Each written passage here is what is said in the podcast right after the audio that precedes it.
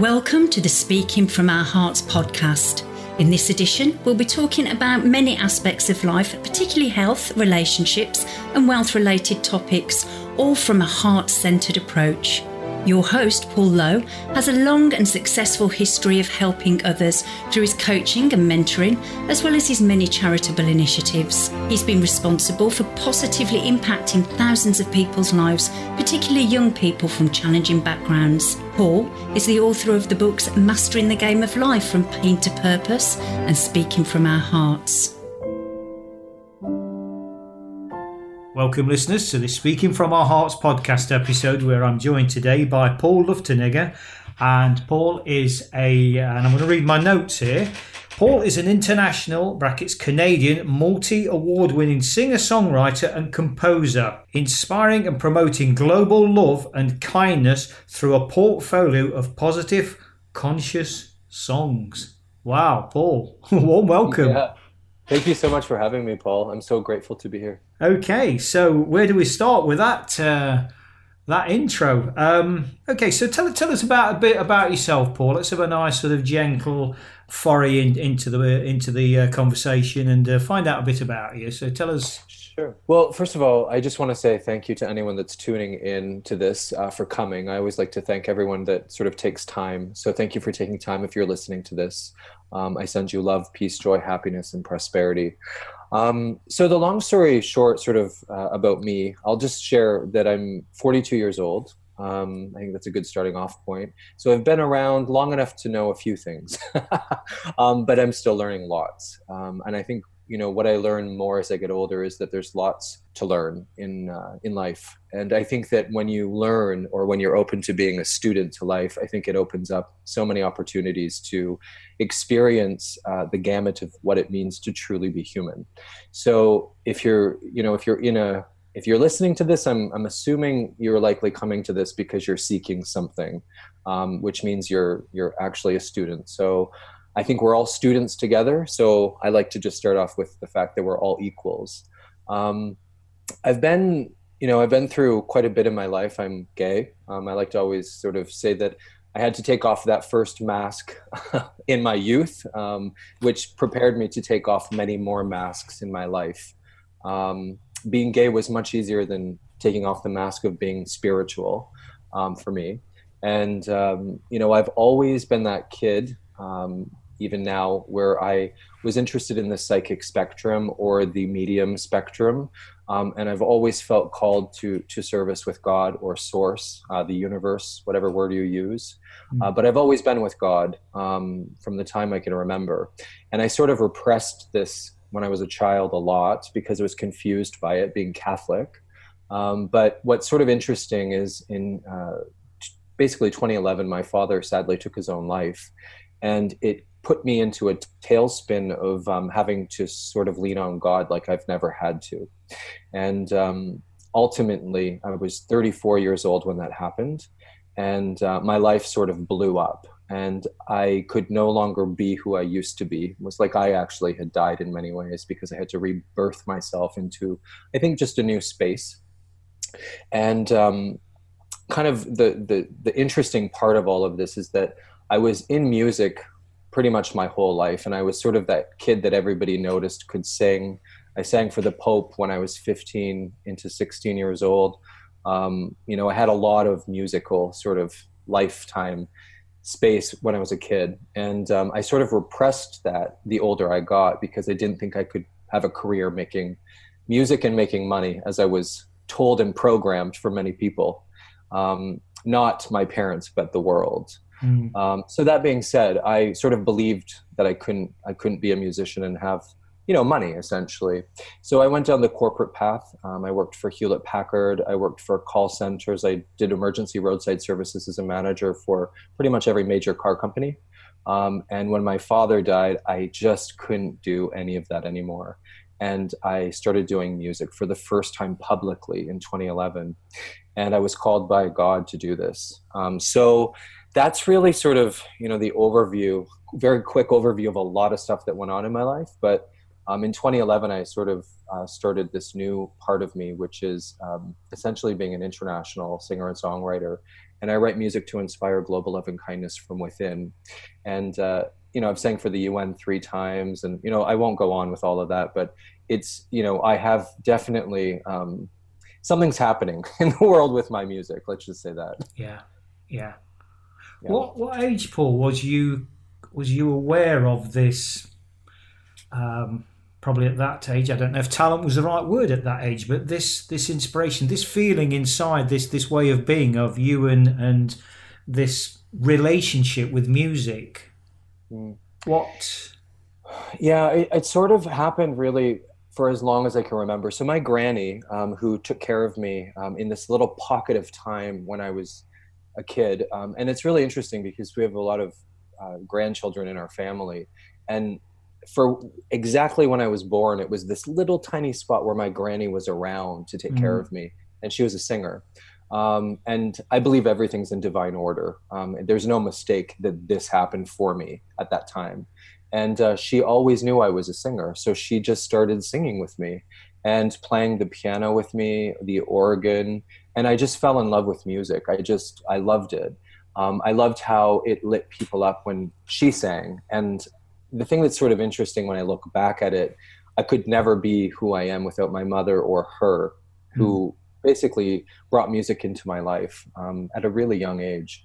So um, our whole sort of side of my mom's side, all the sisters used to all sing together with their mother in you know in four and five part harmonies, and it was just a really beautiful. I had really strong women um, singers in my life, and it was sort of a cool I grew up in the you know the late 70s and the 80s, and it was a beautiful time on the earth, where I think you know it was a very different world than today. Um, but mm. I'm I'm so grateful for sort of the musical sort of nourishment that I had. 70s. I've just made a note of that, Paul. I'm, I'm right. Okay, 70s music. Let, let's have a little bit of a dive into that because. Yeah. Um, I mean, I was born in 1960, so I'm a, I'm a little bit older. So, um, you know, 60s. I can remember it's interesting what you're saying around the kind of matriarchal uh, influence there, Paul, because I was brought up by my grandmother um, and my mother. Um, never really had any positive role models in my life, but I can remember them saying to me at a very early age, particularly my grandmother, "Ah, oh, Paul, one day you will be a famous footballer or a famous music man." She used to call it music man. And well, okay, I've ended up neither. But this time, you know, let's let's uh, the clock's the clock's still sort of ticking away. Yeah. Um, but I can remember Paul um, at the age of three, 1963 to be precise, Millie mm-hmm. singing "My Boy Lollipop," wow. and it absolutely it just took over me. Right. And that's my earliest memory of this thing called music. And I think it was it Wayne Dyer that says, "Don't die with your music still inside you." Yeah, exactly. And I love that you brought that up because that's a really important part of I think. Um, I think music has been really misunderstood, and I mm-hmm. feel sort of like I'm an ambassador yeah. to get us back on track with some of this stuff, actually, for yeah. the divine. Um, yeah. So, you know, I think what you share there, uh, Paul, is perfect because you know we need to become responsible as a world for also making sure that we support musicians and music. Yeah. and i love britain in particular. You know i've lived in london england. Um, and what i love about london that i really noticed um, is that the arts are supported very differently than in um, most of the other parts of the world. And i love that Brit- britain in particular british people honor the arts in a very different way than i think anywhere else i've ever been actually. Um, and I think it's important to sort of remember that we have to realize the power of music uniting people together. Mm. And I think, you know, from a from a perspective of just even financial, you know, if you look at the music industry when Apple Music sort of came out, what's interesting about music is that really the cost or the price of music to purchase it has gone down to almost to the point of it being pathetic. Mm. And I think, you know, we need to become responsible consumers of what, you know, for a long time people used to just steal music yeah. and i say this with i say this with respect because you know i've been you know i i use some of those services too so i don't want to sort of point any fingers mm. but i do you know being on this side of music and seeing pennies come in at times for what people listen to. And oftentimes people saying that they can't afford an album. I can't count how many times I've been told that. Mm. Well, what I can't imagine is a world without music or musicians to lift the spirit of humanity up. And I think we as a community need to start being accountable for where we spend our money. And I think music's one of those things where we need to make sure that we A, keep it in the schools, and B, make sure that we support artists and especially new artists so that we keep the industry of music thriving like never before. Because it's the one thing that actually is a very unique energy to bring people together in peace and it you know it has no borders it has no lines that divide it is actually something that unites. Um, and it uses the left and the right hemisphere of the brain. There's so mm-hmm. much study happening about this. And i say this you know you opened sort of a, a little nerve for me when you when you shared that so thank you. Um, and it gave me an opportunity to share just sort of my belief on why you had that feeling when you were a kid. And mm-hmm. i think we remember that kids need us as you know adults and parents to make sure we introduce you know music that has some actual you know value uh, in in the lyrics in the content and also to the mu- musician singing and i think we have really you know at times we have sort of some some singers that are sort of uh, not doing a very good job of being leaders for the future so no names, but you know, to be conscious of what you introduce your children to in music. Absolutely. Yeah. From from your earliest recollections, Paul, who were the who were the most influential musicians in uh, in your life? Obviously, as somebody growing up that had got this this feeling, this expression, this love, call it what you will, this whole thing bubbling inside. But who really kind of, if there was one or many, who who were those influences? Well, I love this question, and not it's really interesting. I've done a lot of interviews uh, since I started doing this work, and not a lot of people ask me this, which I love this question. Um, so for me, I first of all love all kinds of music. Um, I love classical for various reasons. Um, I'm a piano player, so I, I, grew up with classical piano. So I love Bach, Beethoven. I love Beethoven with all my heart. Probably my favorite, famous favorite pianist that way. Um, in music, in terms of you know more into the modern world, let's call it. Um, I loved growing up with the Beatles. I think actually John Lennon and his work um, is, without question, some of the most important um, questions asked in music. Um, do I think he was a perfect, you know, guy? No, I don't. But no one is. But as a musician, I really do honor his um, his consciousness in music, especially the latter part when he left the Beatles with Yoko Ono. Yeah. Um, I also love, you know, I love the big bands. Like I love Coldplay with all my heart. I love U2 um, so much, um, and I love some country as well. And I think just you know a balancing out of um, of all styles is so important. So I also love, you know, as I've gotten older, I love jazz a lot just because it offers sort of that sort of um, uh, ad hoc kind of playing. Um, just you know, without sort of the the structure, without it being you know grid like um, and I love the other thing too is I love black musicians. I grew up also with the uh, the thing that I was obsessed with as a kid was We Are the World. I was obsessed with um, you know basically Celine Dion. I loved um, the other person that I loved was Whitney Houston as a kid. Um, I loved. Uh, there's so many from that from that sort of timeline. Leonard Cohen's amazing. You know, mm. so many, too many to mention. I love all of it. Leonard Cohen, very acquired taste, but yeah, I share that. Uh, I share that focus, Paul. When you were speaking there, there was a couple of things that flashed through my mind around uh, when you was talking about the Beatles and one particular uh, lyric: "Money can't buy you love, can't buy yeah. me love." Yeah. And that amalgamated to my, well, one of my favourite all times is when Shirley Bassey sings, "This is my life." Mm. I've such a lot of love I want yeah. to give. Let me live. Let me live. And what she's saying is like, whatever's gone in the past, who really gives a damn? Because I'm here yeah. and I'm here to love. And I just think there's this whole kind of contrast and dichotomy, Paul, between what the world sees as money and this kind of I call them silver trinkets out there. You know, you've got to have, you've got to have stuff, mm-hmm. and this contrasting inner world of no, you haven't. You've got to have art. Yeah. And I kind of use those two examples, Paul, just picking up on your thread there of this whole movement, this love revolution now that I believe is sweeping this earth. There's a radical, ch- the winds of, to quote Bob Dylan, the winds of change, they are a blowing. Yeah, that's a good, that's a darn good quote to use right now for the times that we're in. And they are blowing strong. Yeah. And you either, the thing that I think is sort of interesting is I, I don't think a lot of people actually realize what's going on, mm. actually. Um, and it's sort of interesting. I, I, think right now there's actually two worlds going on. Yeah. Um, there's the conscious world, yeah, which is you know people that are aware of you know what they're doing, taking responsibility for it. You know, in the communities that we sort of circle, uh, the New Age more so communities. Yeah. But uh, there's also this unconscious world still. That's you know we call it 3D in our world and 5D sometimes. I don't know if you've heard those terms. Yeah. But it's interesting because what's happening that sweep of wind coming in that love evolution or revolution i like the word evolution because we're evolving. Yeah. um, and i think what's happening is humanity is growing up and starting to take some responsibility for what we're creating mm-hmm. and co-creating. So i love that you said that because it's darn true in my world. And when you when you seek into the conscious world there's so much blooming right now and it's exciting.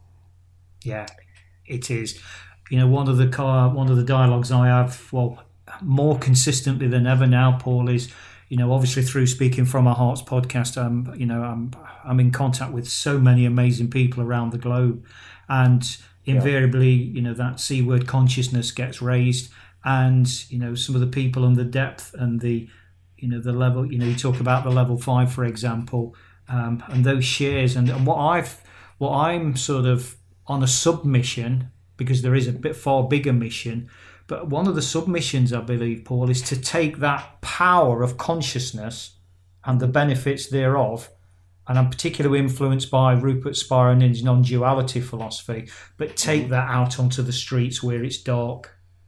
Yeah. But and good... communicate with words and a language that people understand, not an elevated, fluffy, or what's perceived to be fluffy. And I use you know, other people's words, not mine. I paraphrase there, because that power needs to be taken out onto the streets to to shed some light on that darkness.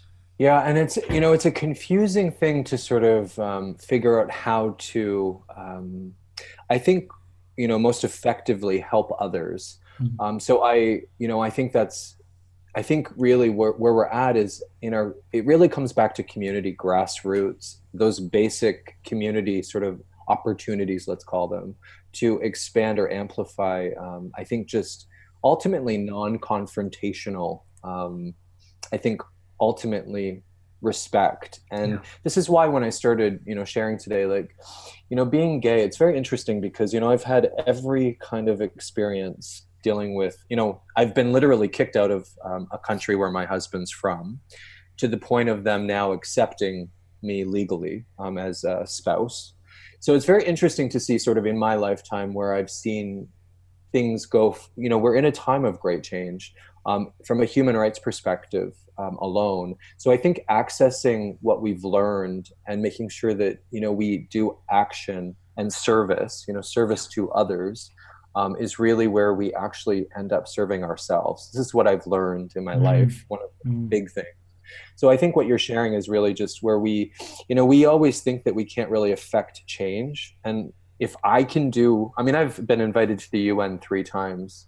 If I can get invited to the UN, I can guarantee you we can certainly do things that, like, I never thought that that was really going to ever happen for me, truthfully. Um, and, you know, it's interesting because once you start sort of helping others, others start helping you. Yeah. And I think this is the thing that you're talking about. And we all need to sort of become a little bit more um, aware that we can actually go and help help people. And if you help one person, I remember when I started doing what I do, I thought, you know, if I help one person not take their their own life, I've helped enough that it matters that you know if, if i save one life um, because of what i do that's great. And i can guarantee you with the letters and messages i've received sharing my story publicly and openly about my father's suicide um, i know that i've i've helped i couldn't count the many many many thousands of people now. And i think this is what you're talking about. So through service is how we do what you're talking about. And i think mm-hmm. i'd like to inspire anyone to just sort of you know brush off the past and go and help somebody else that needs a little something. And it doesn't always have to be money. It can be you know it can be just a, just to listen is to love.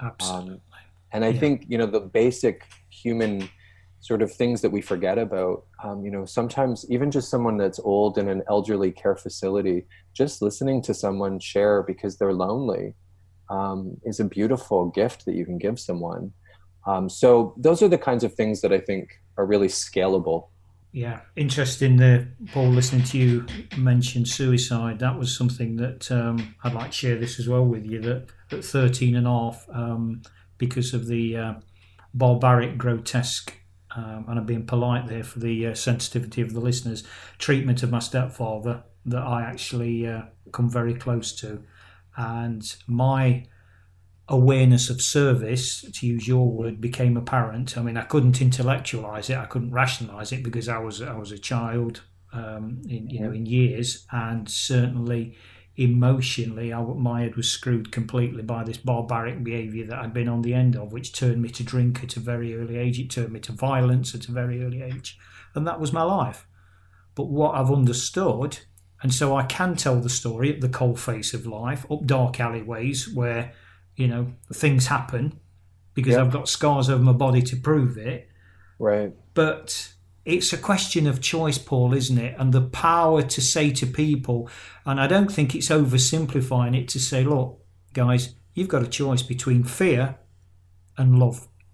Yeah, it's always that. It's always the root of everything. Yeah, you know, and you know, I mean, I know in the UK at the moment there's horrific knife crime um, between young people, amongst young people, um, youngsters losing their life daily. And I understand that because that was very much the culture I with that fear, get in first, win at all costs, you know, yeah. lash out for then ask questions later, and all this kind of craziness. It was all born out of fear.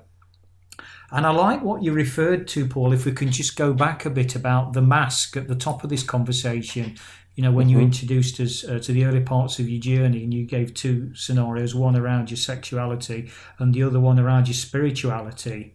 And I'd mm-hmm. like to come to the second one uh, of the spirituality, if I can, please, because I, and it's only my personal view, but I'm interested in your thoughts around this.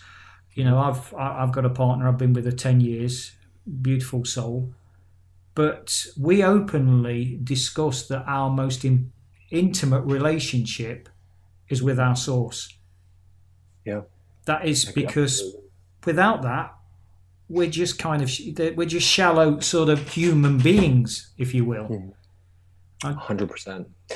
And so you you bringing this into focus again, which I love. I love this conversation, and I'm very very well with my soul to talk about this because I think that we need to be mature enough to start talking about some of the things that go on on the inside. Yeah. So this is the this is the real this is the real shift here and you know if you dig into the spiritual movement that's going on is there's this thing that until you sort of go through something that's pretty real um, you don't really you don't really have an understanding of what really what life stems from. And the reality is is that i remember watching this this yogi um, actually throw a ball into an audience from a stage and the person caught one person caught it in their hand and he asked you know where did you experience catching the ball?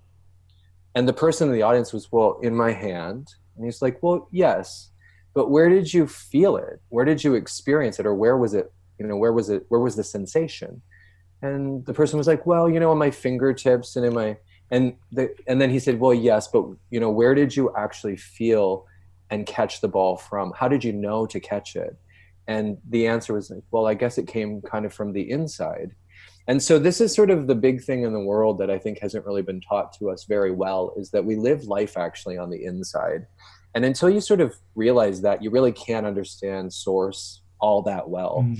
and i think you know to those to those that sort of go oh I'm an atheist or, you know, and all the power to you. What you believe, it's cool. I'm well with it. But at the end of the day, if you think you're alone in this infinite space, I just, I don't know how you can look at endless stars and sky and think that there's not a, a conscious intelligence that's sort of part of all of it. I don't think that it's a you know a domination force at all i think it's a beautiful opportunity source where we we can become one with that energy that sustains our life and yeah. um, i think you know the spiritual maturity that we have to have is realize that we're not large enough or big enough to do this life alone. Mm-hmm. And until you sort of deal with that, you really have a misunderstanding of what's going on because there's an energy that flows through the core of us. Yeah.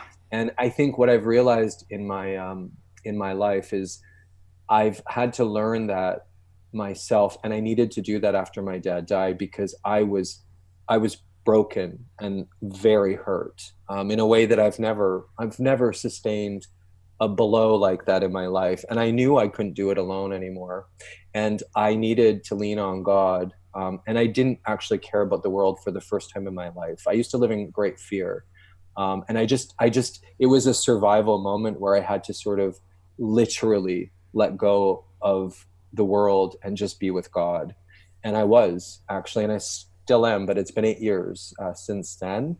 And it's very interesting because when somebody dies and you go through trauma, something happens. Um, and there's this sort of uh, angelic space that happens that I never anticipated is there. And you can tap into it from the inside. And I think what's interesting is I thought that when, you know, my father would die or my mother would die, that the relationship would just be over. But I forgot in my silly human mind that the relationship carries on and becomes spiritual. Mm-hmm. And my father and I have a very spiritual relationship now that I never thought would be an option. And I, I didn't couldn't think of it this way before I knew. So the soul goes on and there's still a, a telepathy, if you will, that can happen between us once someone leaves the physical body and it's very interesting to me because that part of life has to come from the inside yeah. and that's part of source um, as well you know i say god you know but source you know everything's returning to its source and this is the part that's very cool just like a water drop in an ocean it came from the ocean and it's always seeking to go back to yeah. The big yeah. pool so i look at, at god sort of that way and the reality is, is it's a co-creative world and universe. Um, so we're co-creating with the divine. Absolutely, I share that hundred percent. Yeah. Loving conscious music, Paul. What does that term mean? Loving conscious music. Well, first of all, I think intention. so I have a team on the other side. I'll just share this. So um, with God as well. Um, and so loving conscious music is really about um, intention. So one of the things that I've been shown and very much realize for sure is that everything everything and anything starts with intention. And if you don't know what an intention is behind something i used to laugh at people that would talk about this stuff because i was like oh i just didn't get it. But intention is 10 tenths of the law. So without intention if you make or create or do anything you're not really understanding actually what you're doing and you have to understand your intention from your heart and your soul behind it so if you're going to do something, you have to know the intention. And my intention is very clear it's to write conscious music. I would never write, sing, or put any energy out that's negative ever. And everything that I do comes with that intention, which is conscious. So I say it because I think I didn't have a term for what I knew I wanted to create, which was music that is conscious to help the soul feel its worth mm-hmm. and to have the opportunity and the support to thrive at life. So when I write music, I write conscious music from the first person to support the soul within the listener. And this is a very different thing because I don't think musicians have languaging for that. But that's actually what a good musician actually typically does. Um, and I think, you know, words have power. I know this to be very true thoughts have power. And what's very cool about music is what I've done. It's very cool because I wouldn't know you without my music. Mm. Truth. Absolutely. Um, and I also wouldn't know thousands and thousands and thousands of people. And the only people that sort of like my music are pretty much conscious people. And what's really cool about that is we start to do something that's pretty darn cool and new, and we get to have conscious conversations. And this bloom is never ending. And I guarantee you, you know, if you tap in, if you were to reach some of the people that have actually used my music, I guarantee you I've helped them.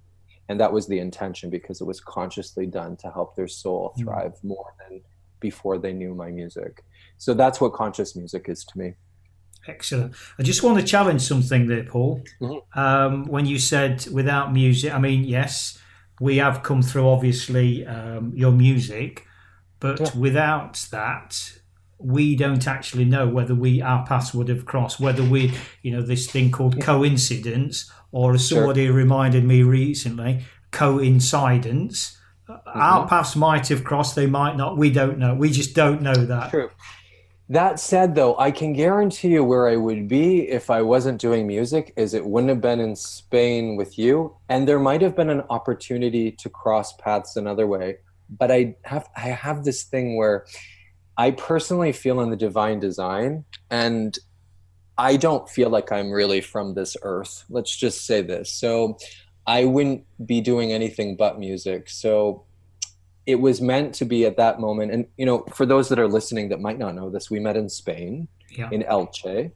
And I was uh, invited to sing for a second time for um, essentially uh, a, heart, a heart coherent um, sort of audience, um, which are all leaders in, in sort of the New Age sort of movements. Um, and they're spiritual sort of leaders, if you will.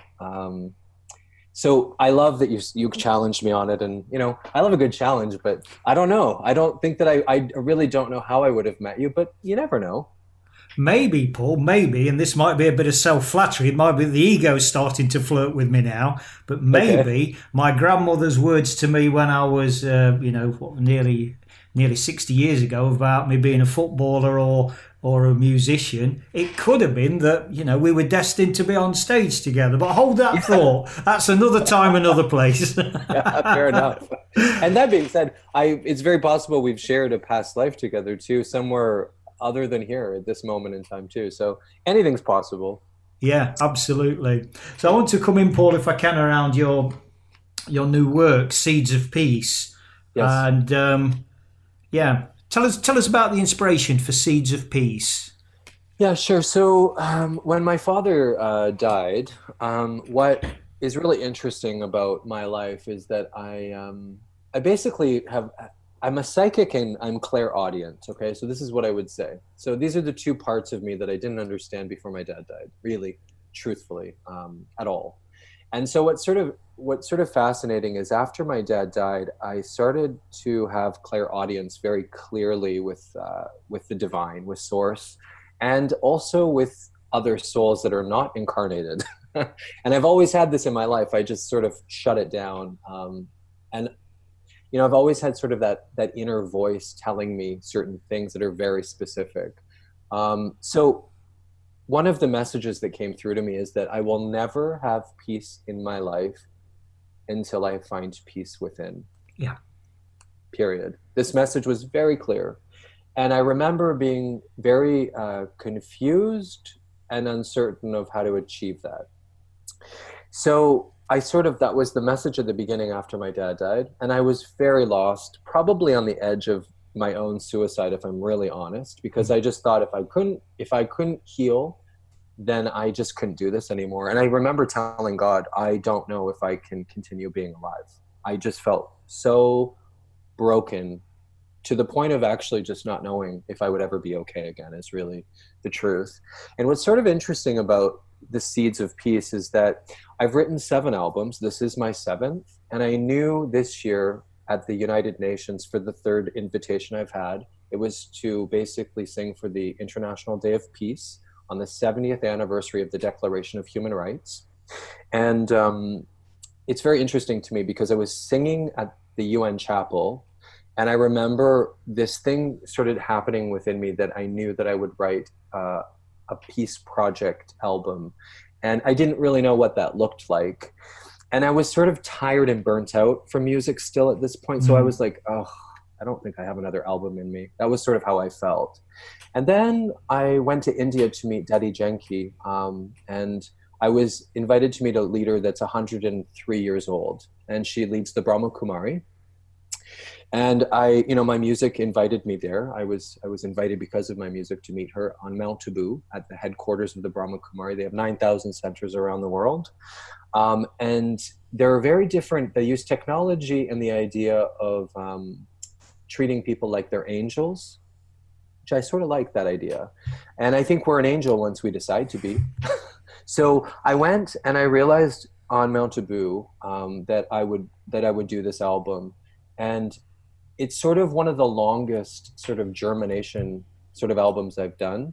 And while I was there, this woman that I met who uses my music in a San Diego hospital to help um, heart transplant patients that are babies. Um, she uses my music in the hospital, and she sort of pushed me to do this.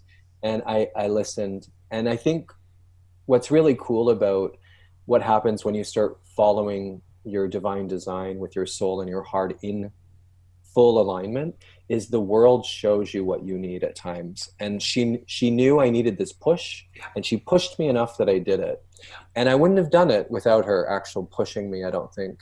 So seeds of peace is really about finding the inner peace within the listener. And it's an opportunity and it opens up a question of really i think the most important question that there is is you know do you feel peaceful inside? And you know for me for the first time in my life where i thought i would never finish my music catalog i finished my music catalog with this album it's my seventh and i'm at peace with music so i know i will no longer die with my music still inside of me like that question mm. and um, it's very cool because I wasn't sure if this would happen for me at 33 and 34 years old. I thought it was over. I thought my music days were maybe over. And then I had this surprise sort of experience that sort of happened. And um, this album is really a container of um, inner peace that I know is really cool because many of the people that funded it, which I think there's a huge power to that, the money that came to pay for this album was actually from my music and people that support it. So um, their energy is in it as well their soul their heart their spirit and that's very peaceful um, because they're some of the best people i know on the planet um, so it's pretty cool wow thank you what do you have a bucket list well i've been living my bucket list since uh, 2011 um, no one is promised tomorrow on earth so um, I sort of realized that the day my father died. Um, and the truth is, in my bucket list, I've done a lot of the things that I had visions of as a child. I just actually got back from the pyramids. I went to see uh, the pyramids. I put this album literally on the base of the of the Great Pyramid of Giza. Um, and I've been to India.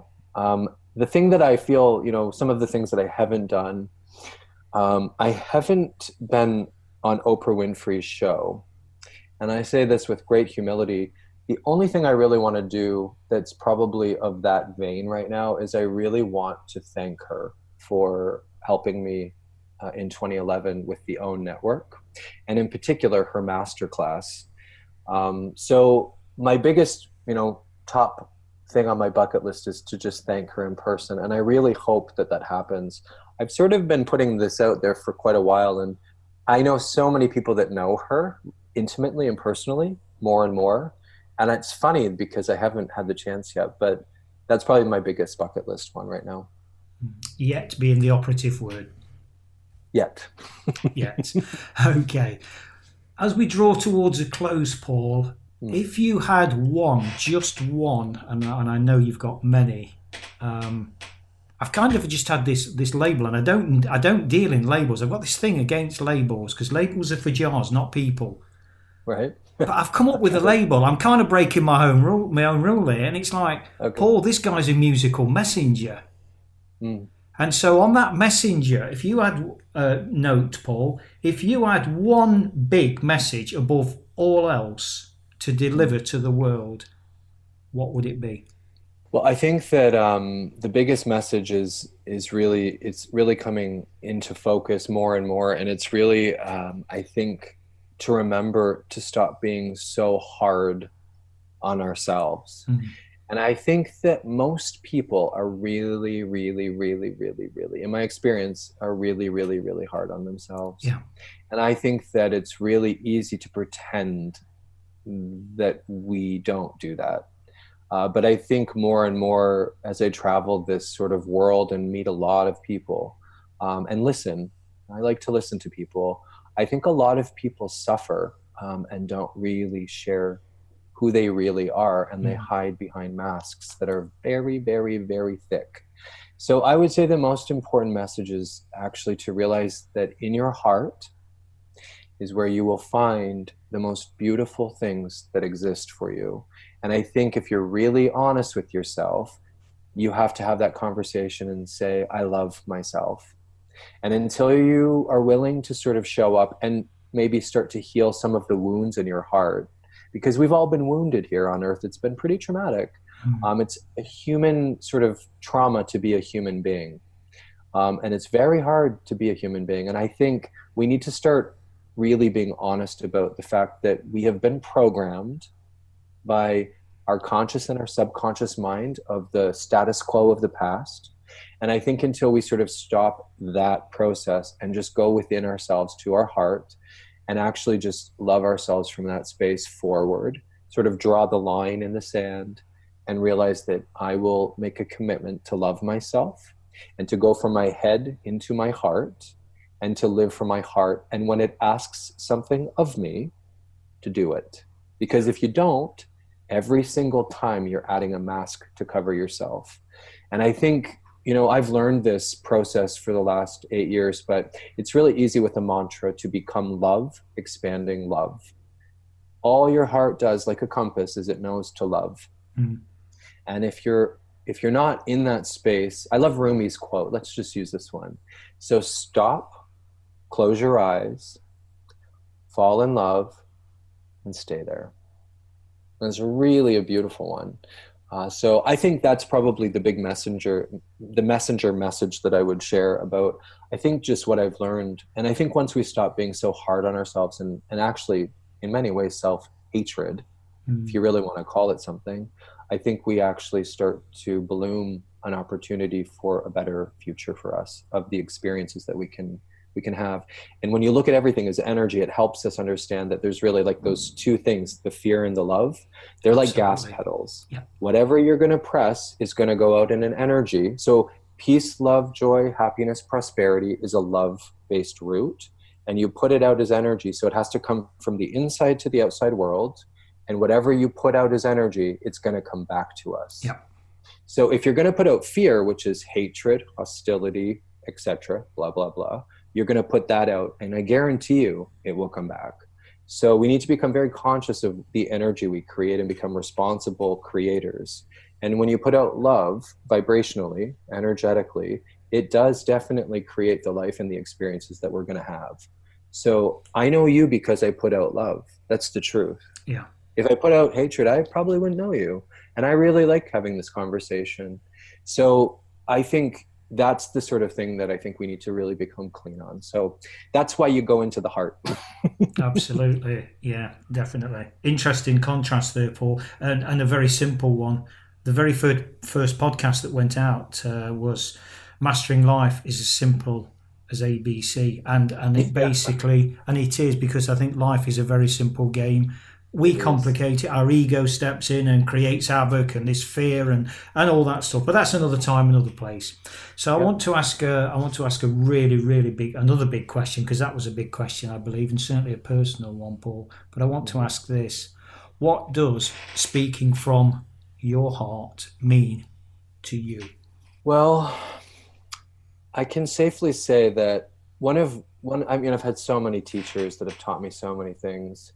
Um, and I think for me, there's really something so beautiful in the genius of the simplicity of life when you finally get it. Is that, you know, ultimately, um, you either are a vessel of the divine or you're not.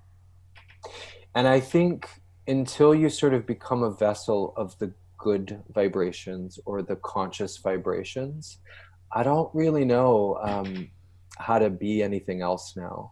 And I'm not saying I'm perfect because I trip and fall on fear, like, you know, that's what being human's about sometimes. And, but if I fall, I get up a lot easier now because I can look in the mirror and go, you know what, I like myself. I'm very proud of what I've done in a very humble way Yeah. uh, because I know that I'm no longer by myself. Mm. And I can guarantee you, it's very funny. I used to be scared of family sort of um, not being in my life. You know, you know, I had to keep good family relationships, no matter even how bad they were to me at times. These family members and extended family. But what it's really interesting now is if anything ever happened to anyone in my life where I needed some help, I have people literally all around the world that I could call. And the only reason why I know those people, that are good people, by the way, is because my heart has actually loved them. Yeah. And I think, you know, from my heart, nothing comes into into this lifetime. And I really ultimately believe in the win-win relationship. So my heart really just wishes for everyone to know that they have the right to thrive and to honor that part of you that is divine and Mhm. that vessel of you. You are a vessel of love. And I think, you know, I believe that we are actually angels that sort of forgot. That's really how I feel about human beings. I think we forgot that we are angels. And I think when we start looking at that sort of idea, I think we realize that it's a choice to be good. So choose it. Yeah. Choose to become the vessel of the good vibrations because that's what actually the world needs, first of all. But what's the best part about that is that you will actually see the reflection back that you have loved. And that for me is really something that I've, you know, I've taken full accountability for my heart that way. So everything that I do, I don't do anything without my heart being um, really in, in the picture or in the energy. Mm. I think it's fair to say, Paul, that you've planted a lot of seeds of peace during this uh, podcast conversation. So, you know, certainly from my own point of view, and uh, and, and I you. absolutely know that this will be uh, reverberated. Uh, this energy will be reverberated th- through the listeners. So, sincere gratitude to you. Yeah. And I have to share my shirt because I had this as a gift, but it's 100%. yeah, yeah. Brings in had to- quote, doesn't it? We're spiritual beings having a human experience. yeah. Yeah, That's so true. yeah. So, how can people get in touch with you, reach out to you, Paul, find out more about you? What's your contact details? Yeah, so it's really simple. So I believe in pollinating love and kindness. So I made a my name is long. So everybody always asks, how do you say Paul Lufton, blah blah blah. So but it's Paul Luftenegger. So you can go to paulluftenegger.com or look me up on Google, or you can go to a much simpler email address, which is www.beekindness.com. So B E E kindness.com. And um, that's where I'll be. As ever, listeners, those uh, contact details will be in the show notes. And um, yeah, I think it's time to uh, to sign off now. And I'll certainly be reflecting on this, uh, what I believe has been a beautiful conversation. And uh, I think all that remains now to be said is whatever you do, always walk your path with heart. Beautiful. Thank you so much, Paul. Lots of love to everyone listening. Thank you.